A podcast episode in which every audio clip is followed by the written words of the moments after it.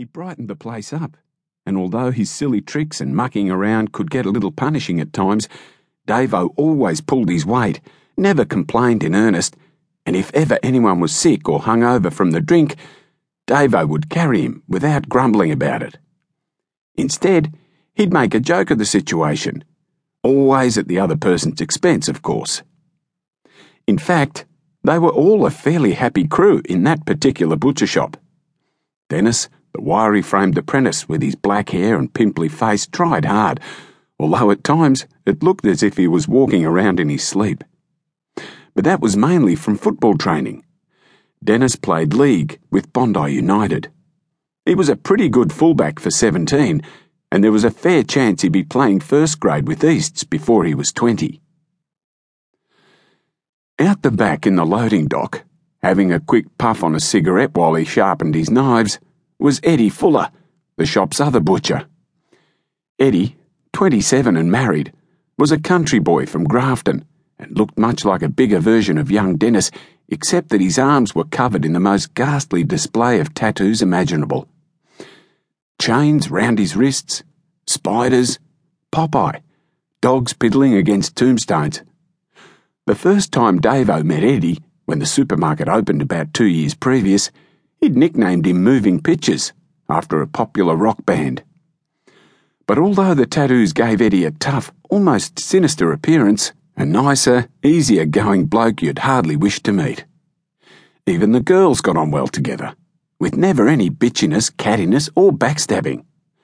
Irene Van Heeden, the stocky blonde head meat packer in the mid 40s, might have got a little stroppy now and then, but Dutchy, as everyone called her because she was married to a Dutchman, only did this because she was responsible for all the meat that went out and had to keep the other girls in line.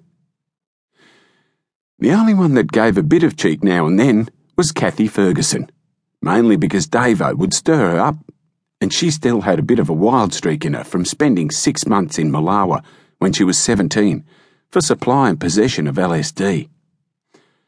But that was almost 10 years ago and Kathy, with her plain, rarely made up face and spiky dark hair, was now engaged to a bass player in a moderately successful rock group and hoped to be married before Christmas.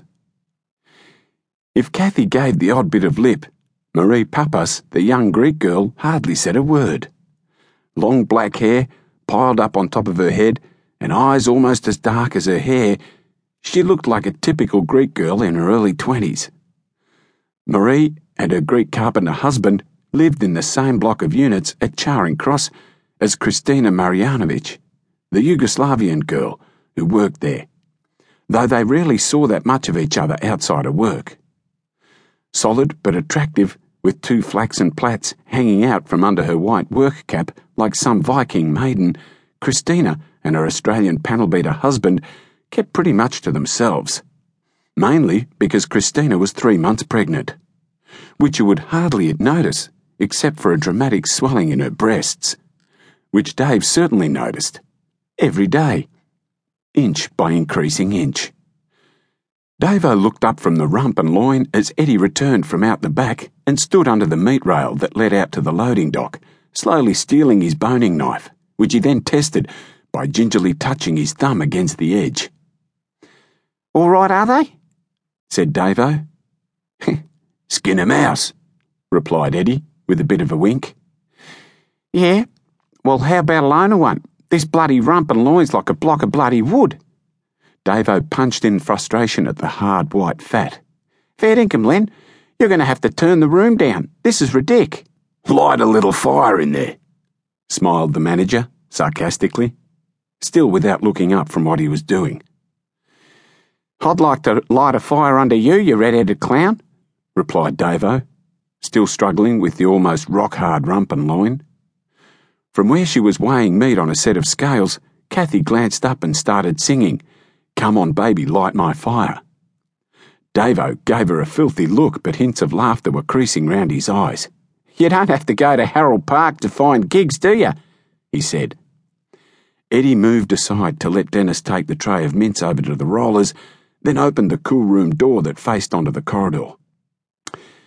You want me to knock those pigs over, Len? The manager thought for a moment before answering.